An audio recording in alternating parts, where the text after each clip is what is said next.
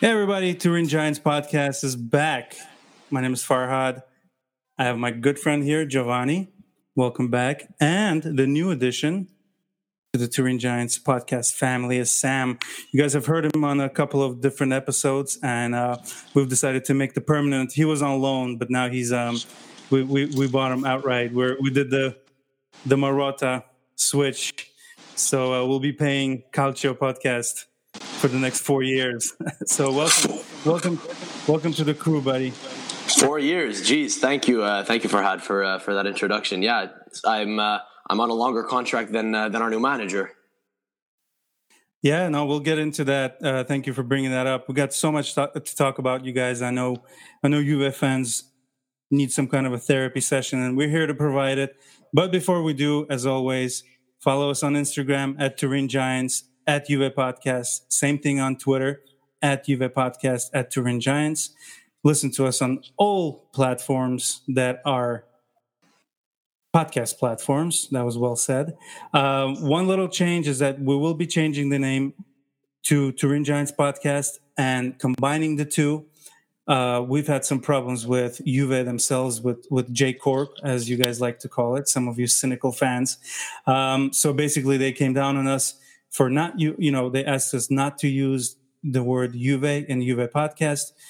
That resulted in re- our removal from iTunes. So we will change some settings, and we will we will be back with just one official podcast, which is Turin Giants podcast, and uh, more more. I will tell you guys more in upcoming episodes. But Turin Giants podcast will be a completely different thing from from what you used to we will revamp the podcast and we will involve you guys a lot more because when we started the, the podcast, it was more like a conversation amongst friends. And I always said that old school listeners know what I mean uh, when I say that. So I just basically was a conversation amongst us and we talked about Juve. But now uh, we will include you guys, the listeners, a lot more. We will uh, do giveaways and we'll talk about the giveaway at the end of the podcast.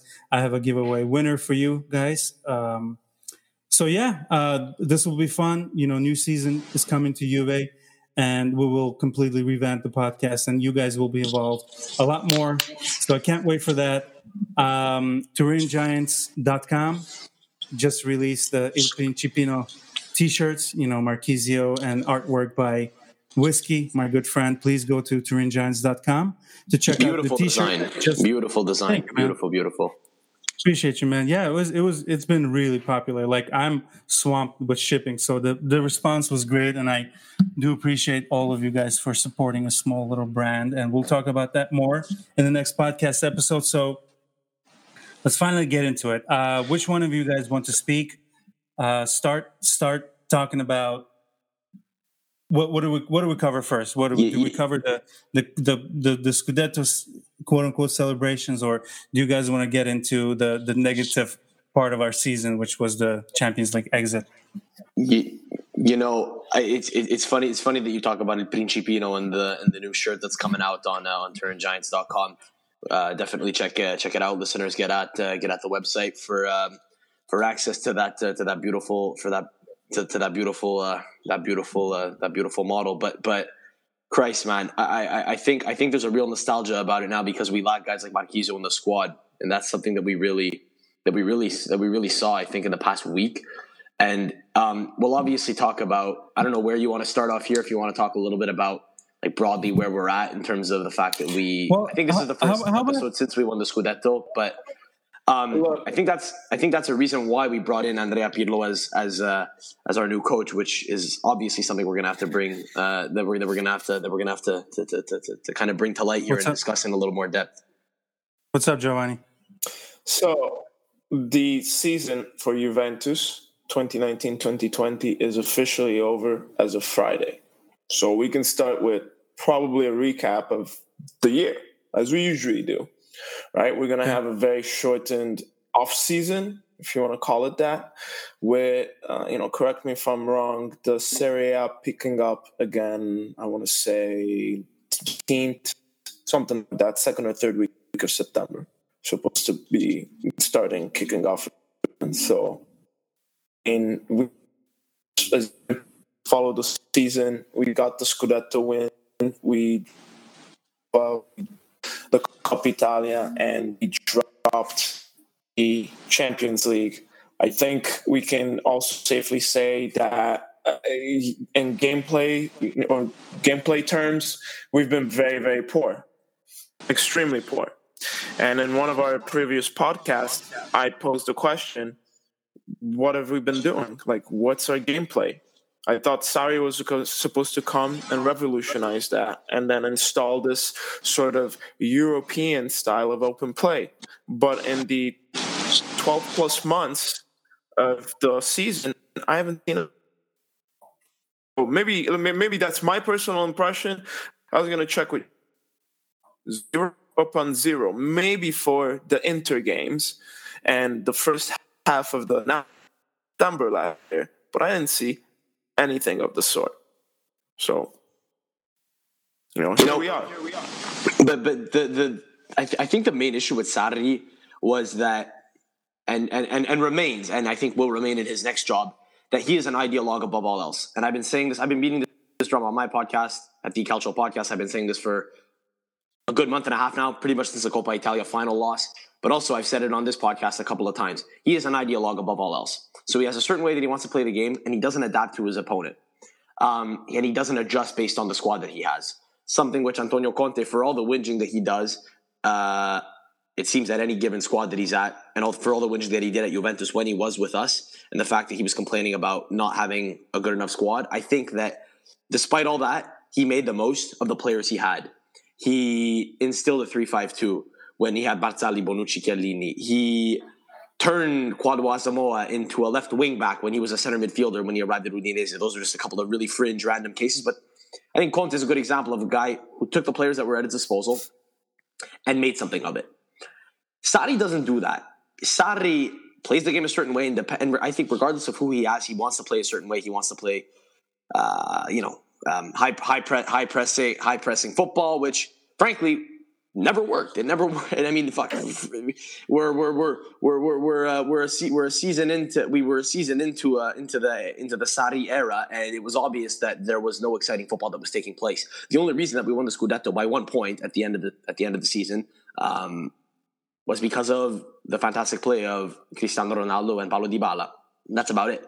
Their excellence post lockdown is what won us the title. Without them, I don't think there was any redeeming. I mean, you know, you could probably say that Matthias de Ligt toward the end of the season coming into his own was, was a positive as well, but I don't see any other redeeming factors from a footballing standpoint that came out of having him at the helm this season. So, like, ultimately, you you have to call it a failure on his part because he didn't. I mean, he, he didn't he didn't adapt to the squad he had. But then you look at Paratici, who's a guy who knows who Sarri is. I mean, Sarri, Sarri's how old is he? He's 55, he's 55, 60 years old. He's a he's a stubborn old man who's not been in the game at the top top level that long. You know what you're getting out of him, you know? He, he, he's only he's only able to be the best Sarri he can be. You know who you're getting when you bring him in. So you could probably argue that Fabio Paratici not strengthening not strengthening the squad enough, uh, or not well enough. I mean, you may well have thought that he did so in bringing in Adrien Rabiot and, and Aaron Ramsey at the start of the season. But obviously it wasn't enough because we saw how the players panned out. Rabiot, yes, had a better end of the season, but but overall, I think the midfielder uh, the midfield was lackluster, and that's in large part on Paratici, you know, um, for, for for for for not quite rejuvenating the squad. Um, so so it, it's it's it's tough because again, Sarri plays the way he plays, and he wasn't equipped with a superb squad. So so obviously, listen, as any any Juve listener that's that's that's listening to this now knows what's happened, right? So yeah, we won the Scudetto our ninth in a row, but we went out of the Champions League at the round 16 to Lyon, and the following day Maurizio Sarri got sacked, and and Andrea Pirlo was appointed manager of Juve. So a, a lot a lot a lot has obviously happened since since since the last time that we that we that we Giovanni, that, that we did a podcast. But I think I think ultimately it's it's it's you know we could look at this now and say that obviously Sarri wasn't good enough and I think it makes sense that he was fired, but I don't think that he is the only person to blame. He's going to be the scapegoat. He's a sacrificial lamb in all this, but I don't know that Paratici is necessarily absolved of all the responsibility.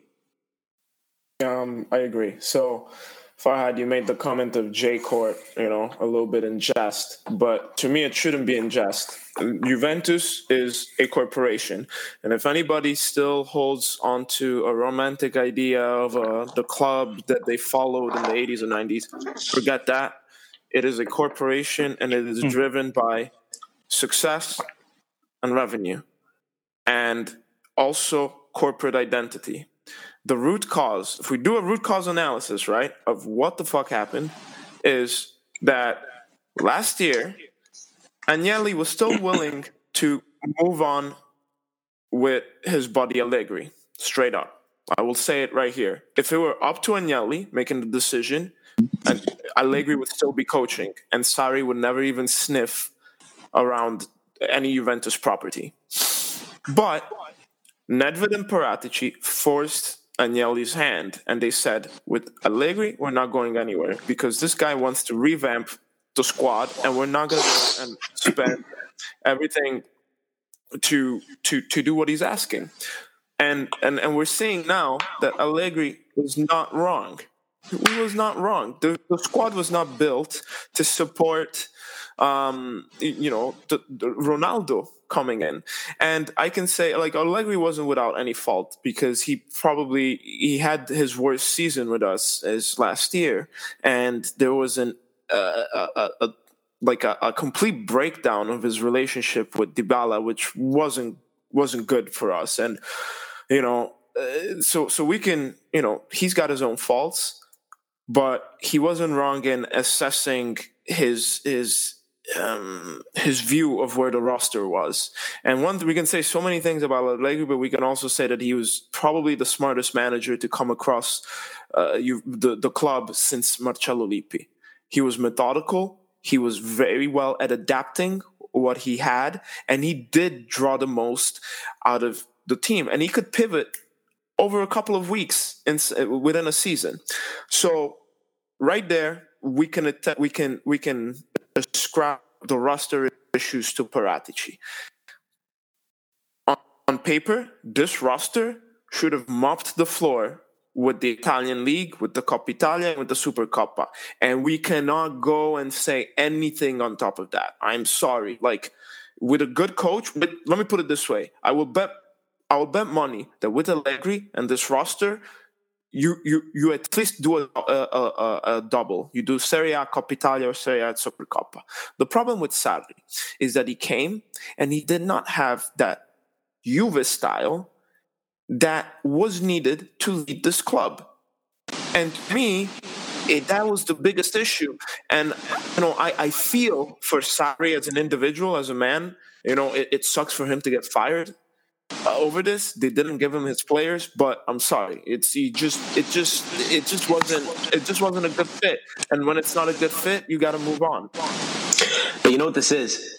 Like the, the fact that he was fired was completely an executive decision by Andrea Agnelli because I think he assessed where things were at and he he was he was he was he was he was cognizant of the fact that Sarri did not have Juve in his DNA. Obviously, he didn't, right? I mean, how could he, right? He had only been at the club a season.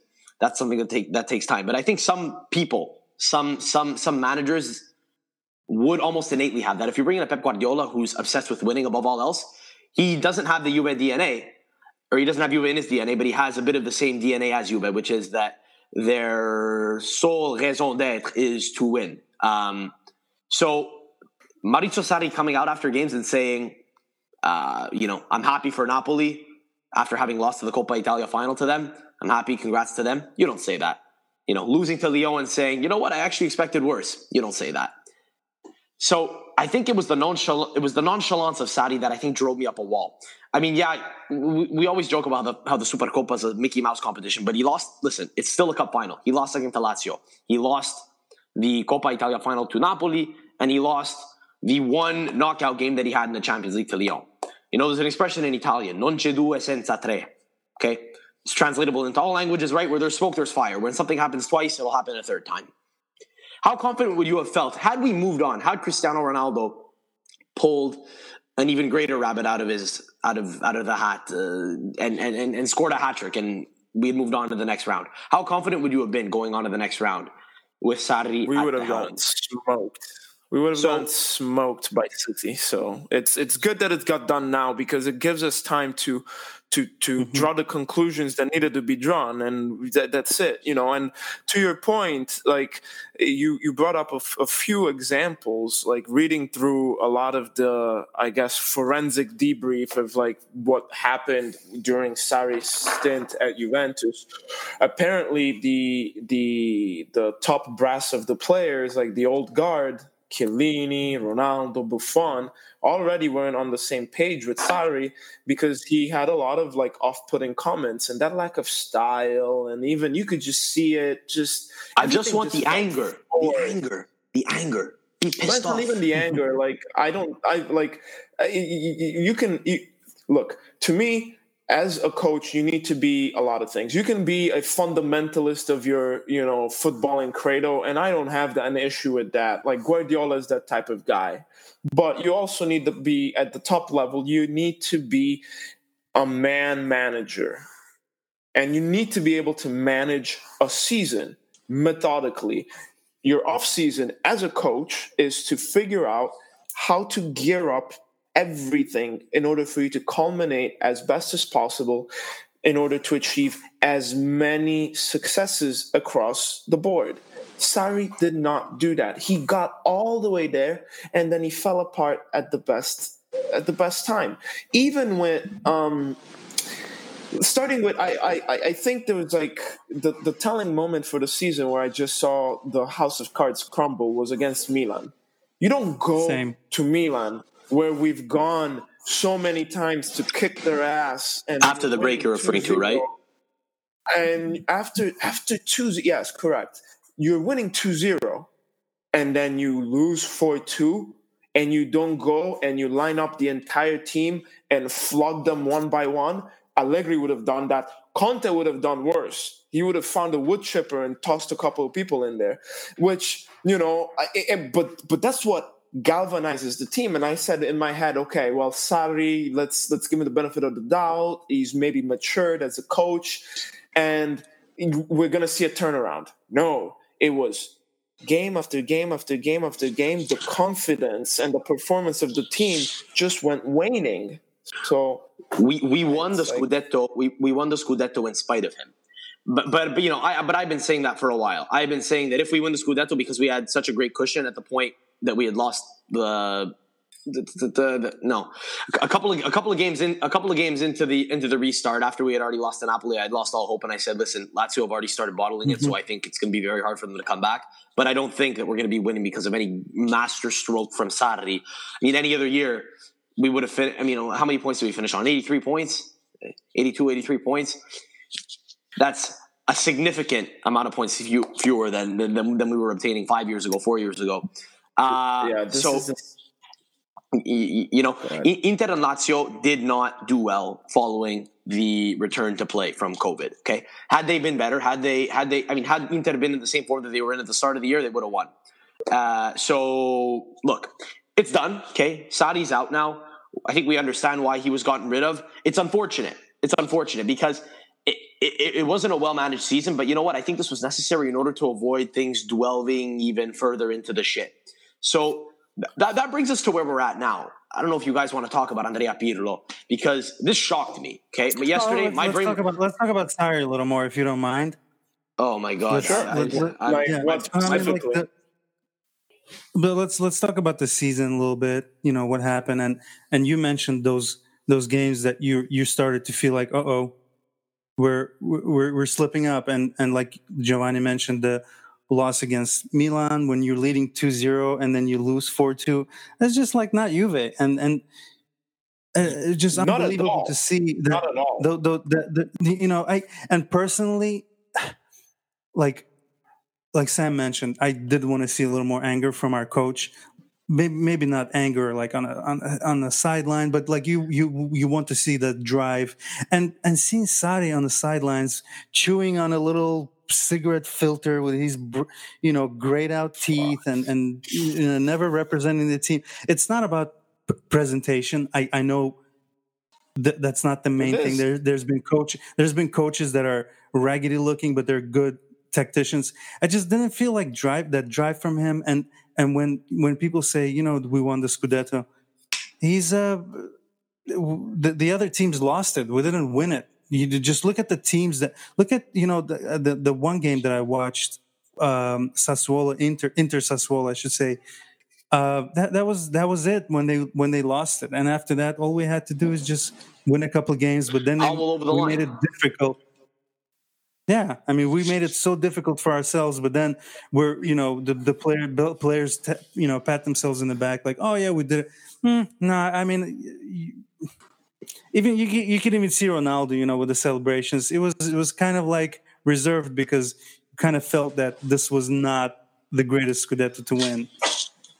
No, not at all. One hundred percent. It's. I thought. Look, man. It, it's just you. You bring you bring up the fact that he was like chewing on the filter. I dude, I can tell you one hundred and ten percent that that's the kind of stuff that like Andrea Agnelli is just looking at him and he's like, God damn it! Like how the how the hell is this dude the He captain? looks like he still looks ship? like Napoli's coach.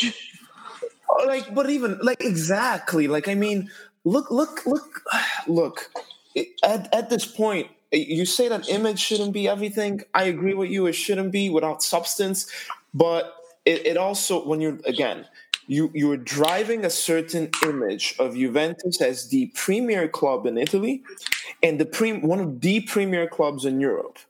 The, the, Sarri is not that guy. And again, let me tell you this: I think he's going to have success uh, where he goes again, but he can't. It can't be in a club like Juve. It will probably be in a club mm-hmm. where there's a ton of like where, where you have like the fans that are like very passionate and driven, and everybody will toe the line to him, like at Napoli. Like for example, eh, I would imagine now Roma. If Roma went and really wanted to like you know uh, just make a statement now with the new ownership, go get Sarri. Build a team around Sarri, and all of a sudden you go from a mediocre mid-table team to a top four contender. That I know because Sarri isn't Sarri isn't a dunce, but he's not a top club manager the way we intended for a European top club. Straight up. And that just shows you that that that decision was so rushed. You know, I think it was the first time in Juve's history where you know the well, actually twice. You know, the whole you know don't touch Dybala uh, hashtag, and then then Allegri out after we got knocked out against Ajax. I feel like the president realized like oh wow i guess like now that's you know social media and the fans have their say this is going to be a little different for me you know so i need to buckle to the to the and and we needed to find someone clearly guardiola wasn't available pochettino wasn't available so Sarri was a rus- rushed decision and uh, i want to mention C. something He was before plan C. He was the plan yeah, C. no, yeah right. not, not even plan B. So, so I mentioned something uh, on Twitter. I said that um, Sarri was one point away from a trophyless season. People took it to the heart. I didn't mean that. I mean, technically, it was like what one or two points, but I also meant that that's how close we came. Like, it doesn't matter. At, we, we won by seven points. I understand. Like at, at, at the most important part. Um, but there was also that possibility that that Scudetto wasn't wasn't coming to us. You know.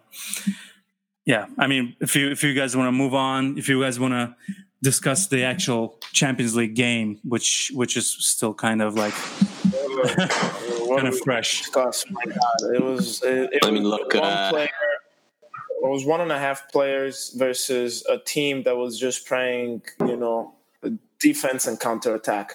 The refereeing. Let's put it. Let's put it. Let's let's get the obvious out of the way. The refereeing was absolute trash. Like I don't even horrid. care that we got But- eh, like we got a, a penalty against us and a penalty for us. But let me tell you this: if he had not given any penalties, I think it would have been better, and it, it would have been at least a more sincere game. Like that's what it wouldn't say, have. okay, at can least- you- there wouldn't have been an away goal conceded early on, which which did fuck us over. And, However, and you know it's shit that happens. Right before VAR, this was very normal. The penalty that we got, I mean, the the Depay ghost handball was absolutely ridiculous. But but but but you know, at least at least Bentancourt's penalty, which um, you know. Never a penalty for Lyon, not in a million years, but at least at least it was a tackle. At least you could you you could you could blatantly fuck that up. But with VAR, I don't see how you look at the mm-hmm. Memphis Depay penalty that was awarded to, to us and and and and and and, and, and, and except except that that's that, that's a handball. Listen, that's that, that's a whole other that's a whole other ordeal. The whole handball rule. I don't know. I don't know if that even matters, but.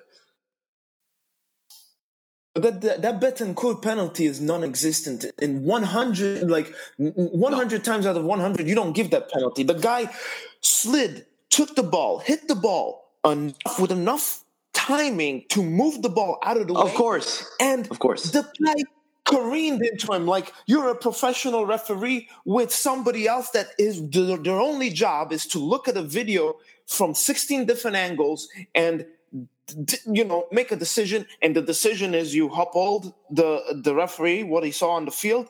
But who are we kidding here? This is terrible. That guy just forget it. And i don't even like talking about refs but that you know put it aside. But even even if it was a game without a referee the way that juventus showed up it was like it was it was ronaldo Alex Sandro and then nine zombies on the field.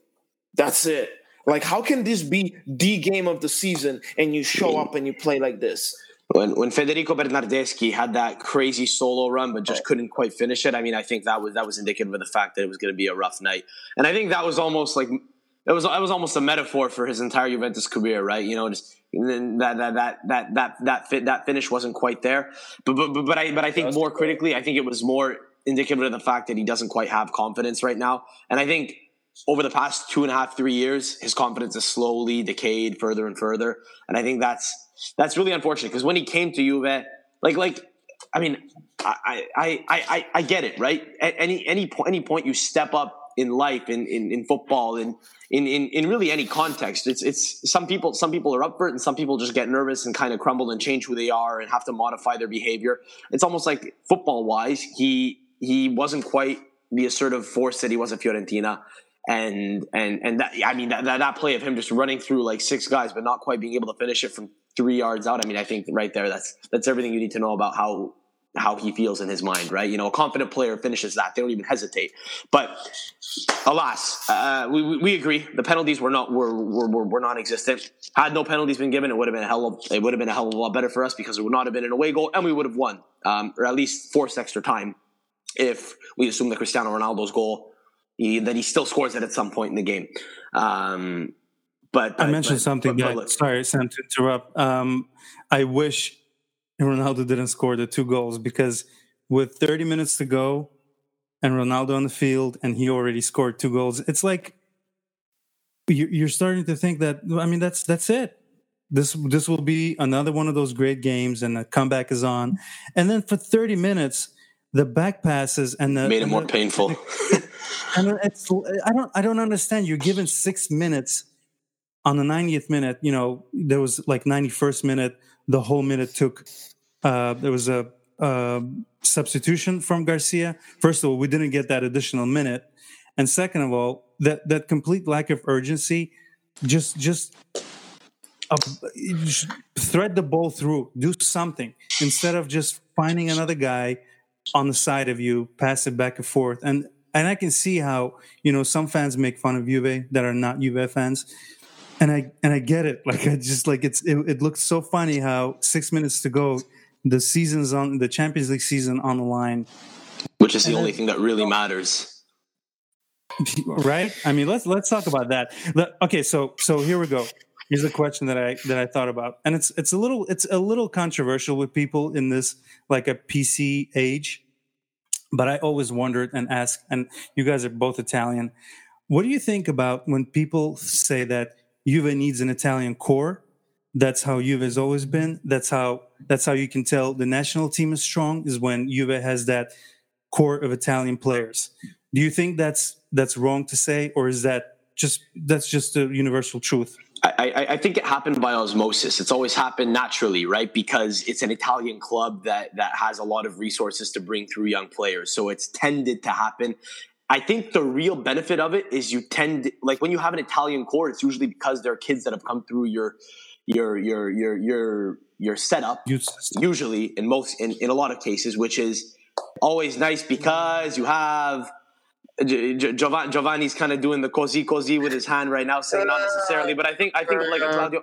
Listen, listen. Claudio Mar- Claudio Marchisio was a core element of our of our squad for a very long time, and I think that was a positive because he knew the club. But but I think the other important thing is even if they're not necessarily coming through the youth setup, I don't know. I, I, could be I could be totally botching that fact. Maybe historically, I mean, to, to, to, be fair, to be fair, a lot of players have actually come through at Juve, but they've gone on to have success elsewhere. So so so so perhaps perhaps uh, perhaps that, that's a more accurate statement that a lot of players don't wind up actually cutting their teeth at Juve long term. But I think when you have Italian players at Juve, the one benefit is they know the importance of the club within the context of the country.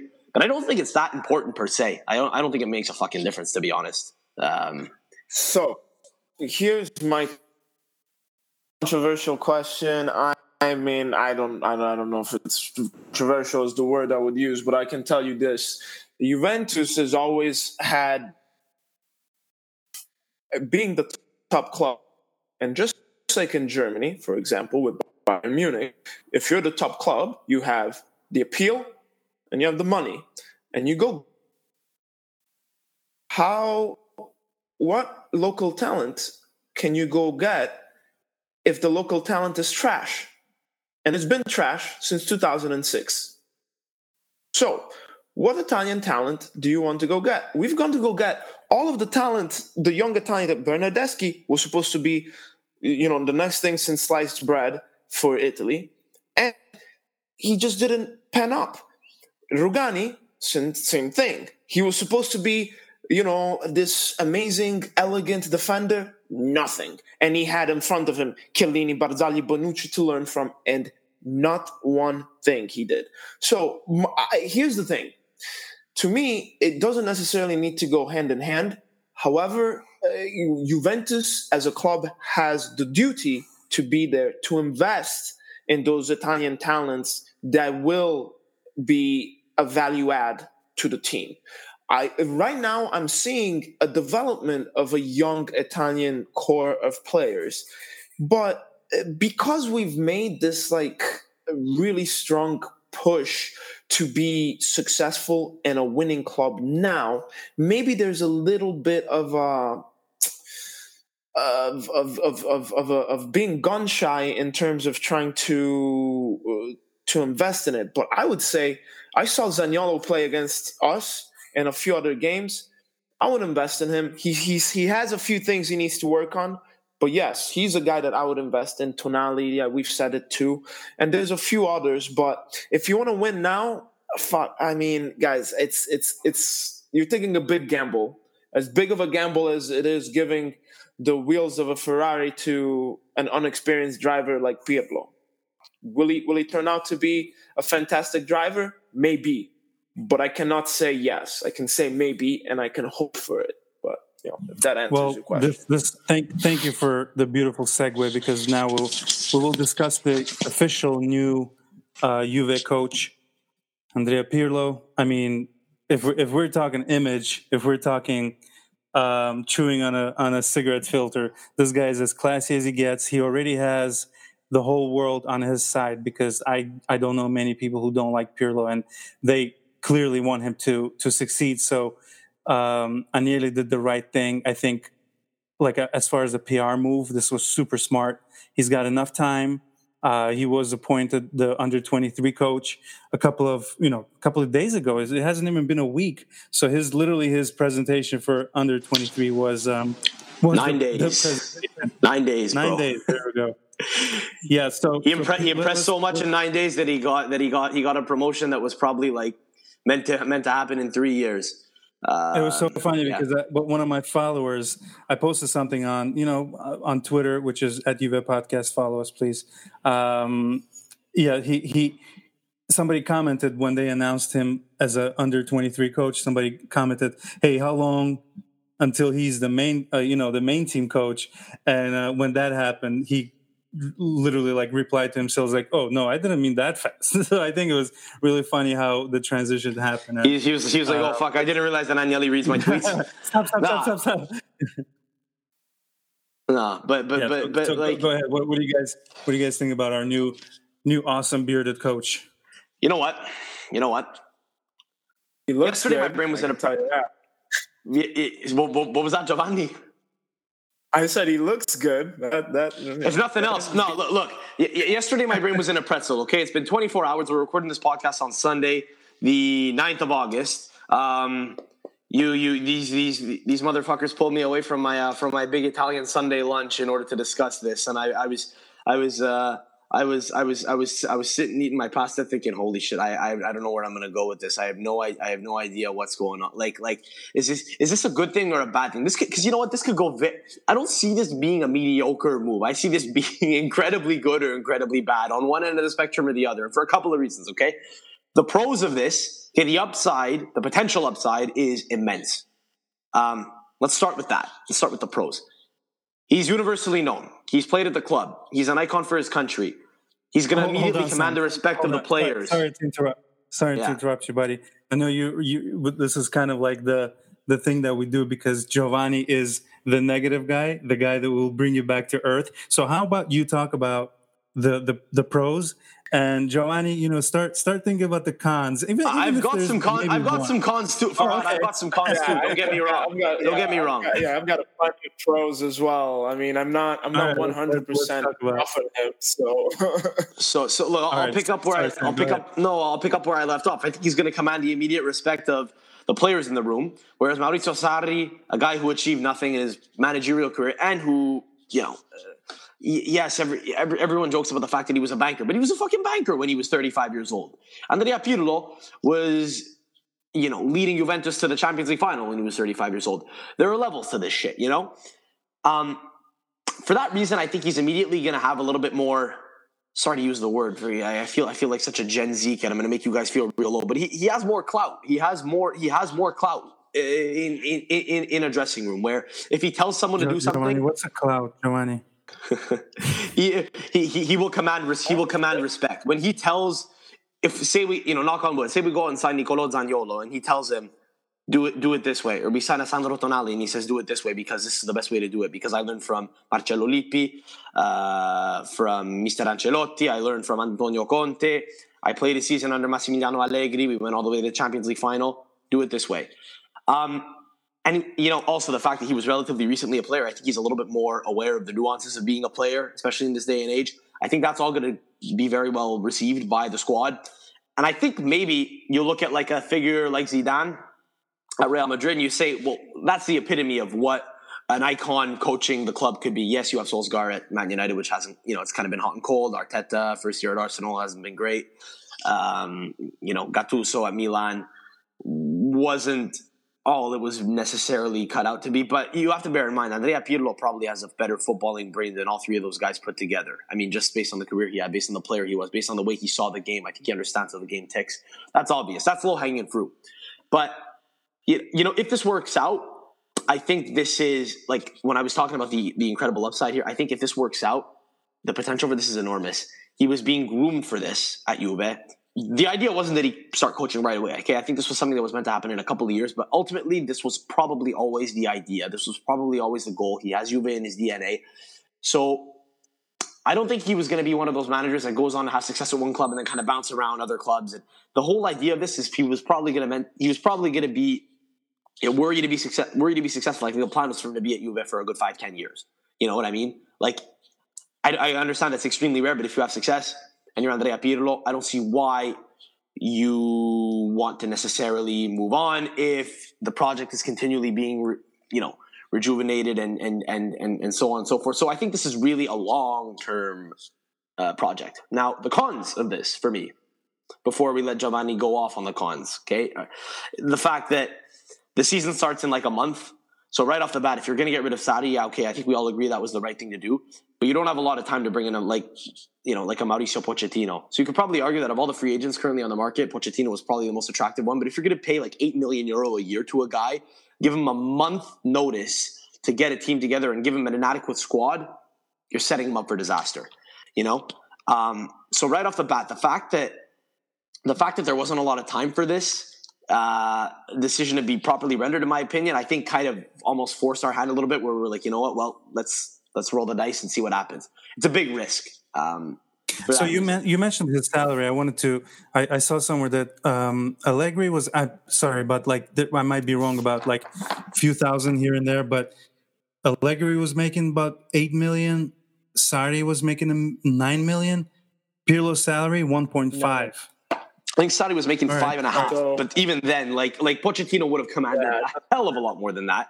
And again, you're not giving him any time to to to, to set to set up with that. I mean, uh, Mauricio Pochettino probably, from reports I've heard, is only you know if reports are to be believed, and he was contacted in recent weeks, he hasn't had very long to evaluate the U.S. squad and what needs may be required as far as what he wants, you know, who he wants to bring in, how much financial support would he have even had from the club. I, I really don't know, but I think the whole point of bringing in an Andrea Pirlo is to probably work with the guys that we have, maybe invest a little bit in like maybe two pieces. That's going to depend on who we can move. But I think the whole point of it is he understands that he has to cut.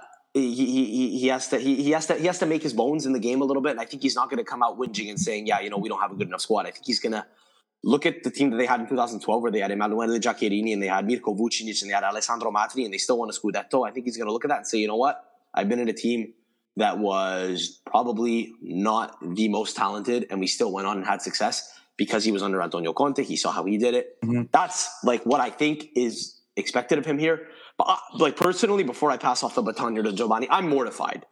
Uh, I'm I'm really excited. I have fucking butterflies in my stomach about the prospect of the guy that made me fall in love with football when I was nine years old watching the World Cup in 2006. Okay, I fell in love with football because of Andrea Pirlo.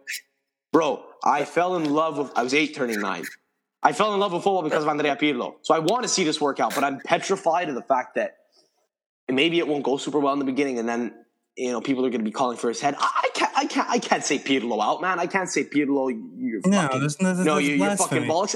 You know, so maybe that's maybe that's a good thing. You know, maybe people are going to give him a little bit more trust, like Lampard at Chelsea, right? Where like Chelsea fans didn't want to chop off, chomp off Frank Lampard said because it's Frank Lampard. Maybe you know that's a good thing. You know, where Andrea Pirlo was a good servant to the club and he's also a legend in Italy. Yes, he played more at AC Milan than he did at Juve, but I think he has a lot of goodwill in Italy. And anyone that you know, Giovanni, Giovanni uh, I don't know. What do you? What Giovanni, Giovanni, Giovanni, hold on. So, before we get to Giovanni, I, sorry, buddy. Let me interrupt you. I got. A, I pulled up a couple of, um, couple of stats here. So, Pirlo's career with Juve. So he played 164 games. He scored 19 goals.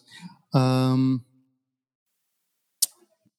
you know what? It's a transfer market is really weird. I don't I don't understand. It's, it's, it's, it's got to be a lot more than than 19 goals, and then next to it it says 38 38 goals. But anyways, I should have checked before I um, before I pulled that up. Stat guy. But stat one guy. More thing, yeah, stat guy. But one more thing I wanted to mention is so.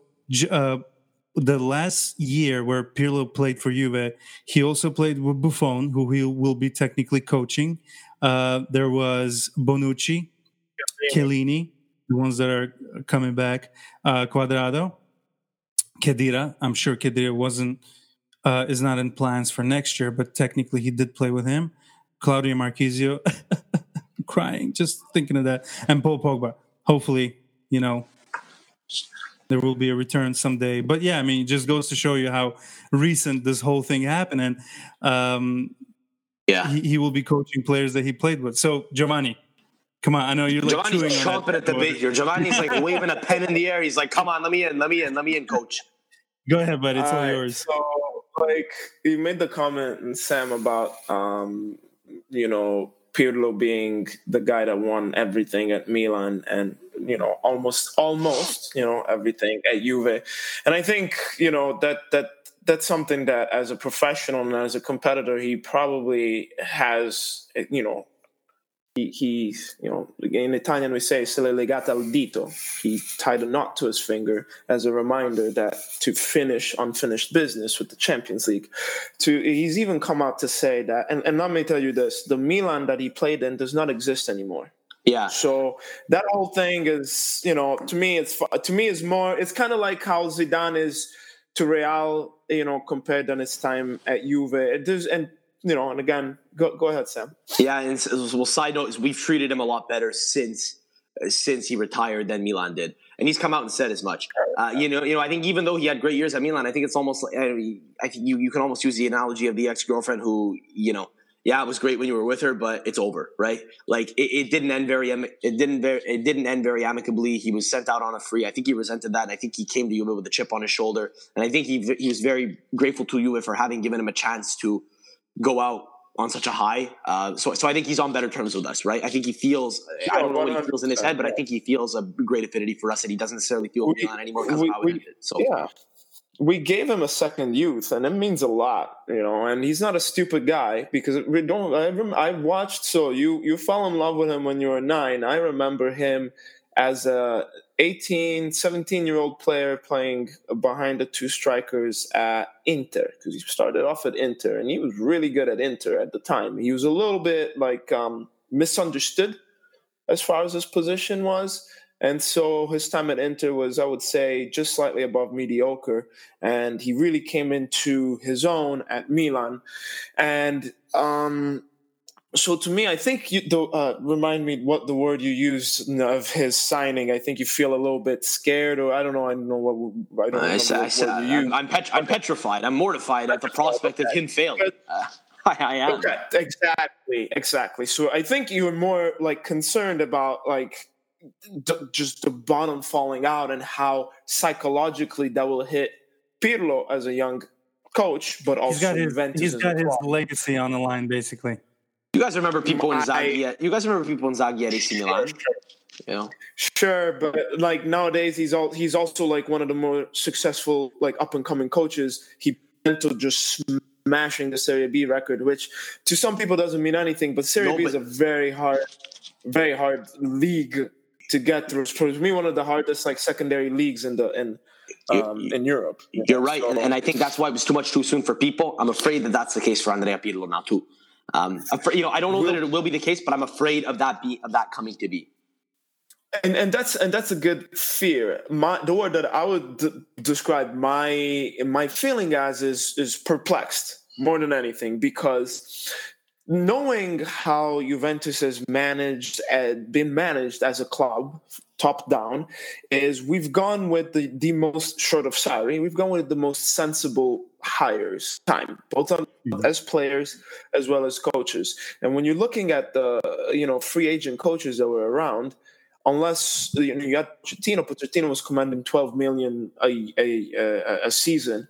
You have with so many gaps, with uh, you know a shortened you know uh, revenue from from the issues of coronavirus, it just didn't make sense to go get him. And again, there's no guarantee that he would have found success and footing within the Italian league right away. So to me, right, if I was Andrea Agnelli, the the natural the natural safest choice is Andre, uh, Max Allegri because Max Allegri, I'll tell you this, for, the, for all the complaints that he had and everybody was going to be like, "Oh, he's going to ruin Dybala again," I would have said bullshit because it was the same complaint that they had when he came to Juventus and Pirlo was there, and they said, "Oh, Max Allegri kicked him out of Milan for uh, Van Bommel, and now he's going to come ruin him at Juventus." What did he do? He took him. He came in. He said, "Here's." He had a chat and everybody kumbaya all the way up to the final of the Champions League. I, yeah. I don't see I don't see Allegri having uh, having had any issues with Dybala, but he's not the guy that was hired, so we'll put a pin on that.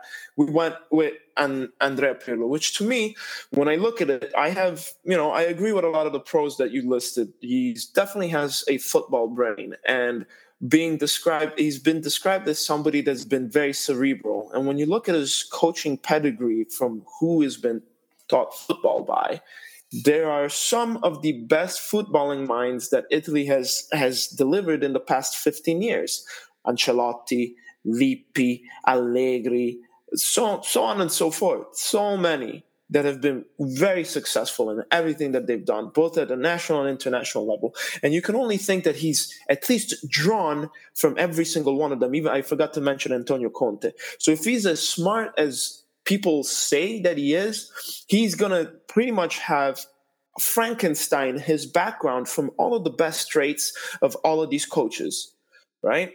He also, as you said, mm, Sam, he has clout. He's going to command respect from the youngsters that are coming, but also the, the the, the current people that are on the roster because this is a guy that has had success. He's not a mediocre player. He's a top player, right? And I think the biggest, you know, he, he's also a cheap coach. 1.8 million that's not that much if he gets really good and successful it's not an issue for us to open the checkbook and sign whatever you need to sign to keep him. But now it means that you're you're focusing your investments in upgrading the team, which to me is just as much of a priority as the leadership of the team. And then to to me, the biggest pro, the biggest pro, and I'm I, am i am going to repeat it again so it sinks in. The biggest pro is that he has the backing of the number one person at Juventus, Andrea Agnelli. Andrea Agnelli did not sit next to Sarri when he got presented last year. Parati sent Paratici to do it. Agnelli sat next to a Serie C coach because that's who he hired Pirlo to be, a third division coach for a second side team. But he sat down next to him and he said, "I'm I'm backing you, and you're go, you we are planning for you to become the coach in the future of the first team." Well, guess what? Last year, the future is Nedved now. and Paratici, yes, you say thank you. And last year, Nedved and Paratici said Allegri is not the guy and Agnelli, against his better judgment, sat down crying next to Agnelli and said, You're fired. We got to move on. This year, Allegri. He, he, ate the decision of, of, of yes, thank you. Sorry. Yeah. This year, he ate the decision of uh, Sarri, but he said, You know what? Sorry, ciao, ciao. Andrea Perluin, and he's going all in. So when you go, when you have that support from the main guy, you can rest assured that if you ask for players, within with you know within what's sensible you will get those players and so to me that that means a ton it means a ton however you know we have to be we we have to be realists right? So there are certain aspects that are question marks. I wouldn't even call them cons. They're question marks. His experience is one right? Or lack thereof. His experience is one, yeah exactly. Or, or in existence or in existence of. Correct correct. And then you have the you know the the pressure, right? How are you going to go? Let's say your let's say the the calendar comes out and your third game is against Antonio Conte at San Siro, and you literally have pretty much two months to prepare, right? How how are you going to handle that pressure going into San Siro, knowing that Antonio Conte is literally waiting to eat you with a side of ketchup? You know, so you have that pressure. How are you going to handle it? How are you going to handle playing on Tuesday on Wednesday nights in Europe if you have to go to uh, Old Trafford or if you have to go to uh, Anfield? How are you going to handle that without that experience? Then He's unfazed. He's unfazed by anything, though. We, we, but we don't. But but it's still but person, it's the question that it's it's a question mark. You just don't know. Sure, sure. I I, I don't I don't doubt that. But read his book. It's still a, it's still it's he still a question mark. Anything. Oh, um, yeah, I mean, we all know the memes, but it's to me as as as a realist, down to earth fan, it's a question mark to me. Then it's the expectations. Juventus, we can say that we want to make this a long term project, but to me, it's it, it's unrealistic to say that. Right? We want to see some some some progress from him however that comes. If it's better gameplay and we're okay with it, then okay. But we also want to see some W's. And then to me, when we come with expectations, you also have the fans. Now, everybody, like we all here, we're three, we're, you know, we're three assholes giving our opinions. Everybody now with social media has got an opinion. So how is that going to play out if you start, you know, having a few, you know, missed opportunities? So those are my, those are my you know unknowns. But I I think it's a it's a very gutsy call, and Agnelli is putting his face in front of this. So no balls, no babies, man. Go. I like that. It. I like that. You you said that yesterday in our group chat, and I was like, you know what? I, I been I, I haven't been I haven't been quite sure what to make of this. I was a little bit petrified. Again, I I was I my immediate reaction when I saw the announcement was, "What are we doing?" Uh, and then again, I thought about it for 24 hours. And one of the things, as I sat on it, that helped me kind of come to terms with it was you saying no balls, no babies. That's what this is. Let me ask you um, a question. Let me ask yeah. let me ask both of you guys a question.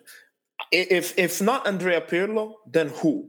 Realistically, let's not you know get like oh I would have gone for Pep Guardiola. Yeah, sure. I would have gone for no, but like the only ones that I would have wanted that are employed are Klopp, Pep, or Zidane, and none of them were leaving. So I just said I'd have looked at Pochettino, but I already gave my reasons as to why I don't think it would have been a great idea. I might have gone back to uh, I might have gone back to Allegri. I almost just made the same mistake as you and called them and called them Agnelli. Christ, their their names are uncannily similar. but no, uh, I might have gone back to Allegri, but that would have been a tough look overall. I don't know that Allegri would have necessarily wanted to come back uh, without the investment in the squad, which it's still unclear if we're getting. Um, now Antonio Conte for the past few days, for the past week, has been complaining about Inter and the whole project there.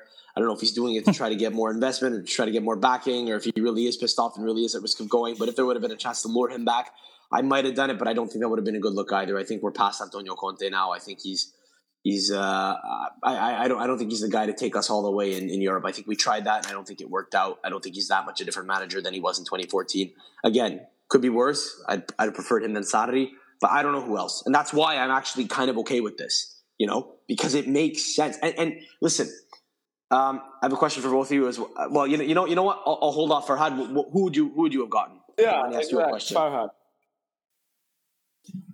I mean, it's it's a matter of how much time do we have. So this was we don't have any time. But that's the thing. Time. We have no time. There's a month. So yeah, you know, like this this the the fact that this was so time sensitive and they already had someone at their disposal is, is just perfect timing. So like like you said, like if you look at it through sober eyes, yeah, I mean who, who are you gonna get? Klopp is is on top of the world right now.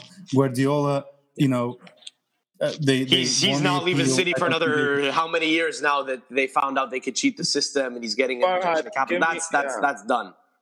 Pep is Farhad, done. give me two happening. names. If not, if not Andrea Pirlo, give me two names. Realistic. Boom.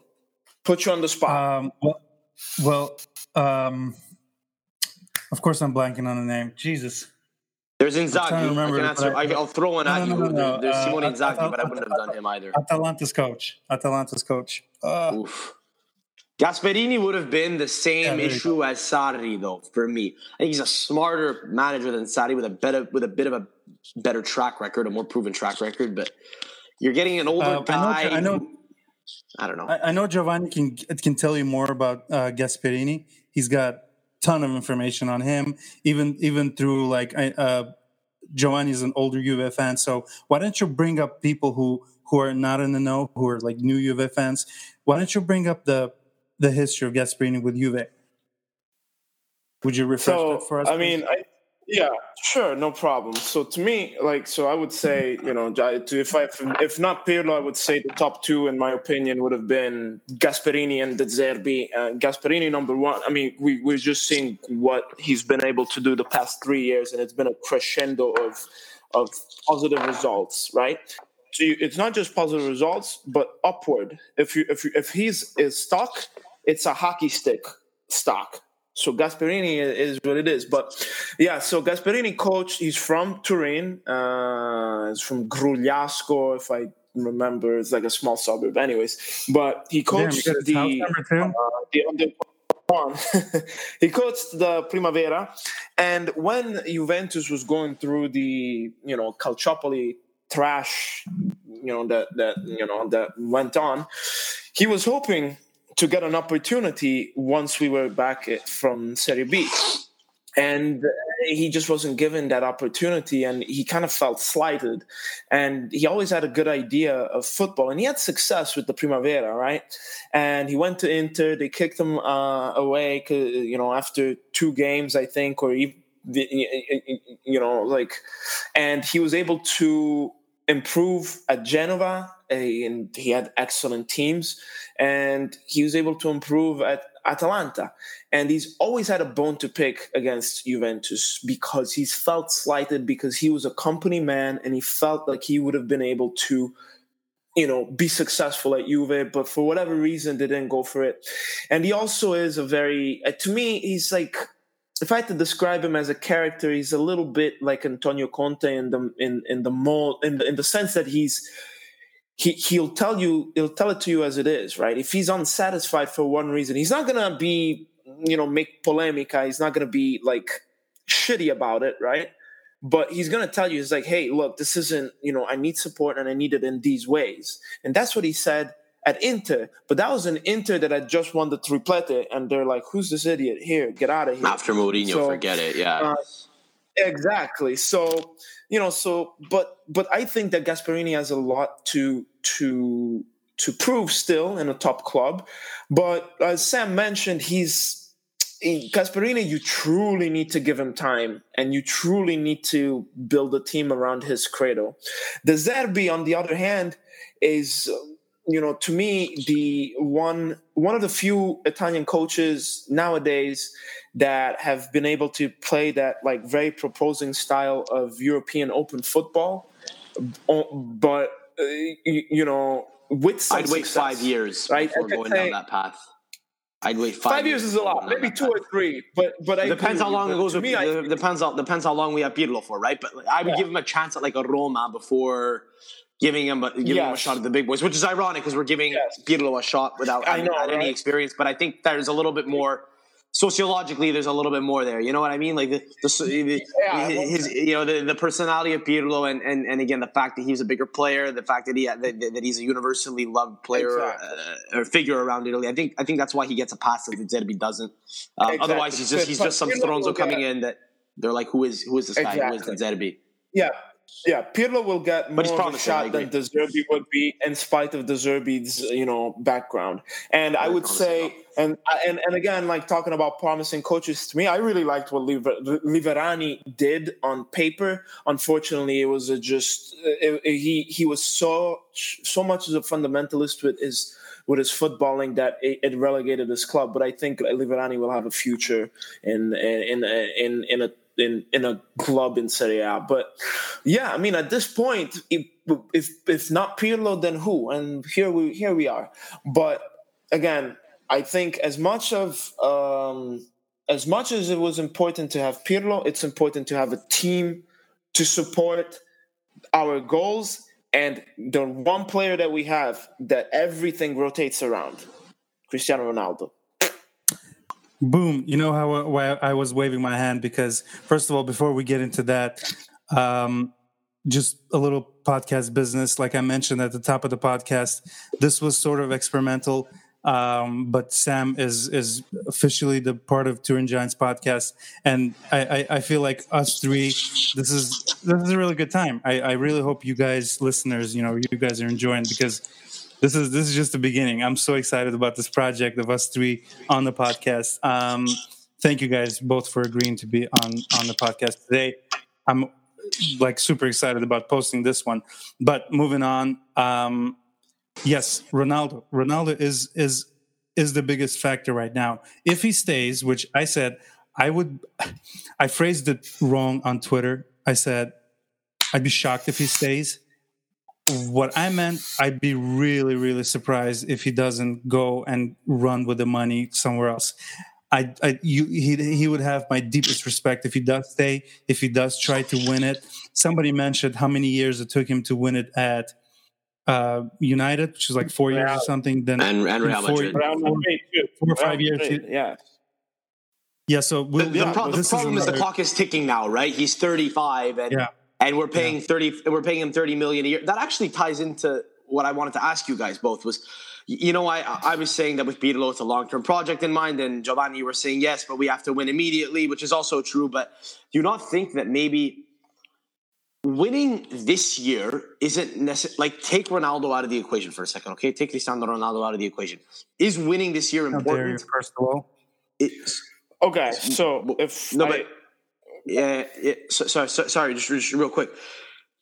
It is winning important this year if you take him out of the equation. If you assume that you're competing in the Champions League, you know what I mean. You make the semifinals, you go out in a heartbreaking, in a, you know, a heartbreaking result to Man City, to PSG, to Real Madrid, but you're there. Does it really matter if there's something building? If you bring in a couple of young players, if you bring in a Tonali, a Locatelli, a, a Zaniolo, um, you know, Kulusevski comes in, you get rid of some of the dead weight, and Andrea Pirlo is working working well. You know, we're competing in the league. Is that good? I think that's good. I think the problem is there's a bit too much urgency now with Ronaldo, which is understandable because we're paying him 30 million a year and he's going to be 36 this year. But that's so, where it gets a little yeah, bit complex. I mean, to answer your question, you take you know you take you you take the X factor out of the equation. Yeah, absolutely. Like I I, I mean, I had no issues even prior to Sarri saying, okay, if we're at that inflection point where you need a transition year, but you but you drop the average age of the roster down by five years and you build around Ronaldo. I don't have that issue. And I don't think Ronaldo would have that issue, I'll be honest, because when he won at Manchester, he was probably at Manchester, he was he became that uh, uh you know additional contributor, but the team was really solid around them.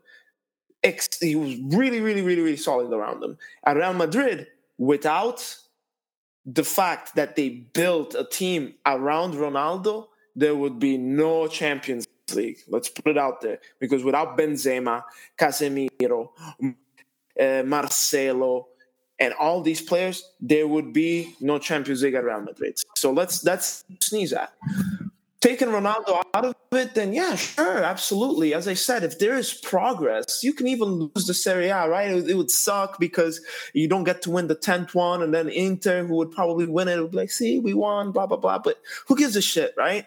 It's not, not a problem, not a problem. But you have Ronaldo, and you need to factor in because you made that investment to make it to the Champions League. So you need to be able to build build around him. And there's no, that's it. I think, um, I think it was a little bit disingenuous two years ago when we brought Ronaldo and we're like, yeah, that's all we needed. We needed Ronaldo. No, we didn't need Ronaldo. We needed Ronaldo and a few other pieces. And I, I so, wonder if that's why the squad is kind of just festered a little bit. You know what I mean? Because we're paying one guy 30 million, 30 million gross a year. Is it gross or net? Is he netting 30 million a year? For Christ's sake. Net, I, I, net. Oh, it's, a, it's, an exorbitant fee. Okay, the hundred million doesn't even matter at this point. We've already made that money back in, in, no, small players. Yeah, so yeah, it's the fact. Sure. It's the fact that on the books we're paying him a, a, fuck ton of money right now. So that really that really changes what we could do in the transfer market. It's it's it's, it's a fact, right? So uh, right I mean, now, excuse could, me one could, second. Like yeah, like I like, but that but but, um, but that's what they. But that's he was almost getting paid like that and Messi Messi's getting paid that, and Neymar is getting paid that. But the and and Real and Barcelona still managed to put players around. So uh, if Juventus, you want to be with the big boys, you have to be with the big boys. It's You're not right. uh, one step in, one foot in, one foot out. For sure. That that's yeah. that's why that's right right now until we, that's why that that is why excuse me right now until we get rid of some of the dead weight that we've been talking about for a couple of weeks now but like not just talk about getting rid of them until we actually go out and sell them, like ship off their salaries and get some return. Our hands are tied so, in the transfer market. Yeah, and I agree with you. So, jo- Joanna mentioned something about Messi, but isn't the fact that they're crumbling? I, I know very little about it, but you guys may know more. Isn't Messi's wages and, and like the pressure around him? Isn't that the reason why their their board is crumbling? Man I think it's just poor management in terms of um, certain certain you know uh, roster moves. Decision the recruitment's been brutal. The recruitment has been brutal. Uh, yeah, because they lost they lost generational players that were built, um, you know, in house, and it, it, it's hard, right? I think they're facing some of the issues that when we were saying with like that. Uh, um, that Italian identity with Juve, that Catalan identity with um, with, with Barcelona is, is, is, a little bit waning, right? So, um, but but to God, um, I'm you know, trying to, fuck, I'm trying to see, like, I, I think, right? I, I I think the way we should have done it, I think, it obviously like looking back into it is when you have somebody that says, okay, well, we sold Pogba and then we bought players that were able to get us back to the Champions League, right? No problem. But when somebody comes knocking at your door with 70 million euro for a left back, like Pep Guardiola did for Alex Sandro four years ago, you don't look at anybody and none of your fans and their Twitter bullshit. You sell him you because I can guarantee you with 70 million, you go find a, a, a good enough left back to cover you, and then you invest somewhere else. When somebody comes for Douglas Costa, who his first year at Juventus was excellent, right? He was excellent. But if somebody comes with 80 million for Douglas Costa when he was a a, a pretty much a backup, your 12th player, you sell him. But we didn't do that, and here we are. So It's my two cents or whatever that's worth. You say you say that about Alex Sandro, and I you know I I, I hear what you're saying, and I, I'm agreeing with you. But like I don't know, maybe maybe I'm just a fucking idiot, or maybe I'm a hypocrite. I don't know, but I'm still pissed that we sold Joao Cancelo last year, right? But mind you, I think that's also because Man City didn't come at us with a good enough offer. Uh, what was it, Danilo in cash? I would have taken just a large cash sum for him at that point, which probably Man City wasn't willing to pay. But I'd have gone out, gotten a younger right back, No. better than Danilo, Yeah. and and and and and you know kept the surplus. Um, I, you know, I actually don't have an issue. Like uh, again, one of the one of the issues we- we've been talking about here is is is uh, you know about having a young Italian core, or having an Italian core at all, right? Is is that in essence to bring through young Italian players now would require a huge learning curve. Say you get rid of a guy like Alex Sandro now, which I know that isn't what you're talking about, Giovanni, but say you get rid of him right now, okay? You could probably say that if someone No. comes in with a nice offer, uh, I wouldn't mind having a Luca Pellegrini guy come through, see what he could do. Based on what I've seen so far, he's impressed me a fair bit. But but like, th- th- there's no reason why you can't then go out and and and invest in uh, another part of the squad. Like you know, say, say say we don't find a suitor for Blaise Matuidi, you know, but someone comes in for Alex Sandro. Wh- What do we do now, right? We don't necessarily need to get rid of Alex Sandro. Yes, okay, he's probably not playing as well as he was a couple of years ago, and I don't know that he's necessarily among the players that you would consider to be dead weight. But someone comes at you now with a big offer for Alex Sandro. Say hy- hypothetically, this isn't any any news I've heard, but hypothetically, someone comes at you and says, "Okay, Alex Sandro, let me have him. Big offer." Do you sell him and then try to, you know, then replace that direct position and then use some of the other surplus cash to go and try to strengthen the midfield? Or do you only go like for like, as in get rid of Khedira Matuidi and bring in two midfielders? You know what I mean? Do you create a gap which you then have to fill, but then maybe be able to kind of improve other positions? Or do you only go like for like at this point? Because the transfer window is going to be very interesting now the next month. How do we do it? Do we only Yeah, we- we- we don't even know if- other guys? Or? We don't even know if Paratici is still staying. it's it's No, he's staying. it's just Apparently, It's apparently so staying. crazy Yeah. No, you don't like you, you Paratici stays, but he knows he understands like he's been put on notice. Like he's been put like from a he's been put on notice and he knows that and Agnelli knows that and he's already promoted Cherubini to his backup. So uh, we'll see how that goes, but I mean we're talking about how to how to make changes in a cash strapped team right? And especially considering that last year we we we sold out a bond um, for 400 million and well we sold out bonds. I forget how much. I think it's about half half that amount. And then as a club we injected you know additional Is market it 150 million? market capital. Yeah and then we and then we added you know additional market uh, cap. Like you know it's it's it's it's going to be tough but that's what their job is. And it's not as if they didn't know that this was you know a situation that was coming in right? So i i would say let's let's start with what we know from a transfer markets perspective. Well first of all let me let me start by saying off this this is all assumptions at least on my part because i have no clue what Andrea Pirlo's idea of the team is and how he wants to do it and who he's going to keep or who he's not going to keep. I'm sure he's going to have a say, but like with all Juventus teams, it, the the final word rests with um, with the club rather than the coach. So I don't know if he's going to be like, yeah, let me keep Khedira for one. I can only play him for 15 games, but those 15 games he's going to be top notch. I don't know that, right? I'm just making an assumption. But if I'm look, I'm just here looking at the roster, right? And we can start like I think goalkeeper we're fine. Defense, I think the Rugani experiment at Juventus needs to be closed. We can all agree And it will be. young guy with talent young guy with talent did not succeed. So Rugani somewhere else. If you want, bring in a Cristian Romero from Genoa because I think you know if you need a fifth defender, fi- fifth you know center back, you you get a guy like that, and he's young. He's not going to complain about riding the bench and then playing maybe you know ten games to twelve games a season, right? And and then knowing that Chiellini has got maybe one year, right, maximum. So there you go. Uh, De Sciglio, that experiment, I think it's done. Um, and then consider what do you consider uh, Cuadrado staying as right back? You need to go get one more right back, one more left back.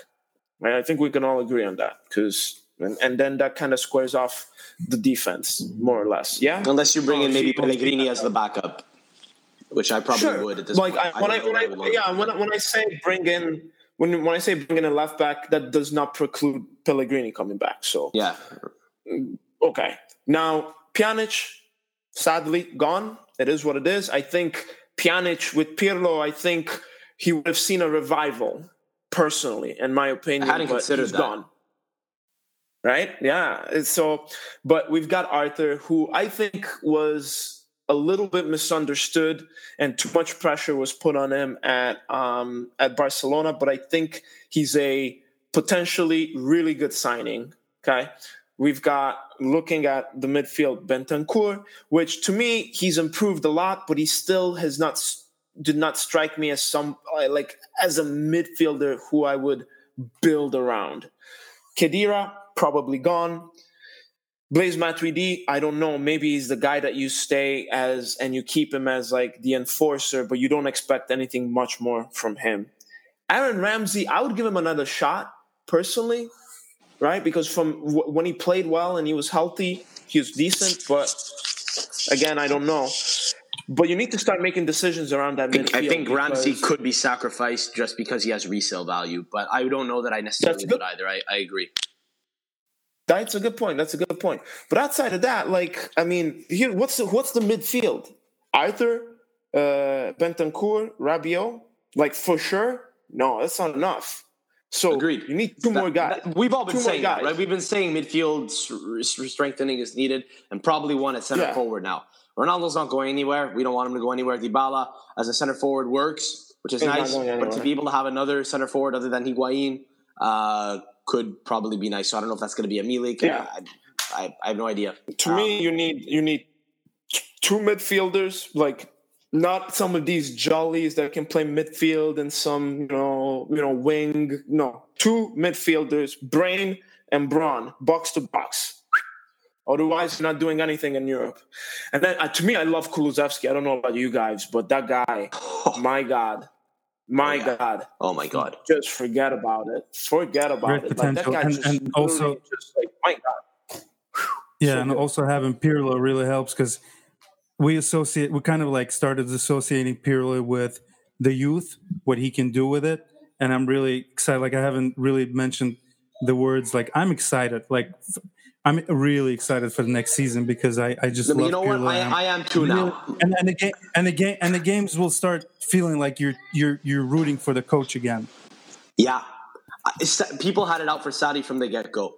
People had it out for Allegri from the get go, but Allegri proved them wrong, and Sarri didn't. Right? So chica chalk, right? We, one works, okay. You get you get you get on the bandwagon. One doesn't, and that's it. Get the fuck out. Right? It's it's very it's very simple. So it's actually nice to have a managerial appointment where people are at least happy or at least like the at least no one's undermining the character of the man before he even gets into the role. It'll be interesting to see over the next 30 days what we do in the transfer market. That's the only thing that we're going to hear news about right now. So it's going to be fun. It's going to be a fun podcast uh, in a couple of weeks when uh, when maybe some transfer news kind of becomes uh, a little bit more, you know, forefront news. Yeah, boys. Uh, to quote to quote one of the movies, I forget which movie it's from. Did we just become best friends? Like this. This was a an hour and a half. Uh, an the hour- hangover. yeah, The is it the Hangover. hangover. I, I love it, boys. Thank you for joining us. Before we before we sign out of the new official Turin Giants podcast. By the way, Sam, we need to work on that. We need to change uh, Turin Giants everywhere, like I mentioned at the top of the podcast. Unfortunately, we won't be able to use Juve podcasts anymore. Um, now they're you know they're hitting us with not sh- not showing us on iTunes, which is just not good. So so we, we'll we will redesign, revamp. If you guys want to offer me a new Turin Giants logo, please uh, send me a, a direct message. Uh, this this will be a fun project because like just like you, we're we're gonna go through a rebuild. I'm really looking forward to working with you. Uh, I, I'm the Pirlo, um, Sans the beard, but um, Don't fuck it up, then. yeah, no, I know, right? So um, exciting times here at you at Juve, at Turin Giants podcast. Wouldn't I excited be to have Pirlo? you I'm the new addition. You're you, you're you're Agnelli and and and Giovanni's stubborn stubborn Giovanni's Paratici. Uh, Why is my is my unibrow showing? I know we're on camera here. Uh, by the way, what, what's up with that? Why can't this millionaire guy, president of a club, can't shave and you know get rid of the unibrow? Electrolysis. I, I, want, I ask that question every time I see that. Bro. Billionaire because he's a billionaire and he doesn't give a right? rat's ass about what you think about his unibrow. He just cares that you don't use the word Juve podcast or he'll sue your your ass. Okay? so Farhad, what about the, what about these uh, what about these contest winners? All right, so yeah, so fine. I know this is so much fun, and we actually this is the longest podcast we were recorded, uh, and since what 2013, 2013 we started recording. This is the longest one, so we had a lot to talk about we're all officially done with the with the podcast part. Um, uh, as I mentioned, the Turin Giants. Uh, I don't like to call it merchandise apparel. Like we, we, there's little projects that I have going on, and TurinGiants.com. Please check out the website. There's a couple of couple of hoodies still left from the last drop. I got the new Marchisio shirts that came out. Um, there's stickers. Uh, so yeah, this is super exciting. So I did the giveaway on Twitter, and the winner is, I promised you guys to announce the winner at the end, Mr. Um, what is his name? Ahmad Saifi at A7 Matt Saifi. If um, I will be contacting you, congratulations on your new awesome shirt. I will need your address and I will need your your shirt size. But yeah, this was a fun giveaway. You know, let let give the people a chance to check out our our um, our little project. And actually, while we were recording, there was a um, there was an order that came through from Switzerland. So I, th- I thank you guys. There was orders from Japan, uh, Singapore, obviously you, all over the U.S. Uh, people in like little towns in Pennsylvania are ordering the shirts, and um, Singapore. My friend uh, Iskandar, he's he's a he's a diehard supporter. Kuwait, I got Canada, of course. Shout outs to my Canadians, by the way. Sam, that's right, America's hat. Montreal see. I love I love my oh, Canadian followers. Um, yeah, this was fun, Giovanni. Thank you, my brother. Yeah, no worries. Sam. Sam, you I mean you you just you just are golden boy, man. You're like you're, who so so if I'm the president, Giovanni, you are the, the you're the Buffon of the of the Juve podcast, and you know our new shiny analogy. toy is Sam. Uh, Sam is the, the, is the new guy. Sam is the Ronaldo of our podcast, I guess. Oof, yeah. I'll, I'll, st- I'll, stick, with, I'll, stick, with, I'll, stick with I'll stick with Pirlo. The verdict is still out. We'll see, we'll see. Yeah. So that's awesome. Yeah, no, we'll see. All right, boys. Like, be Forza Maestro, Forza Juve. Forza Juve. Thank you, boys, for joining us. And uh, yeah, Forza Juve. This was fun. Forza Mister.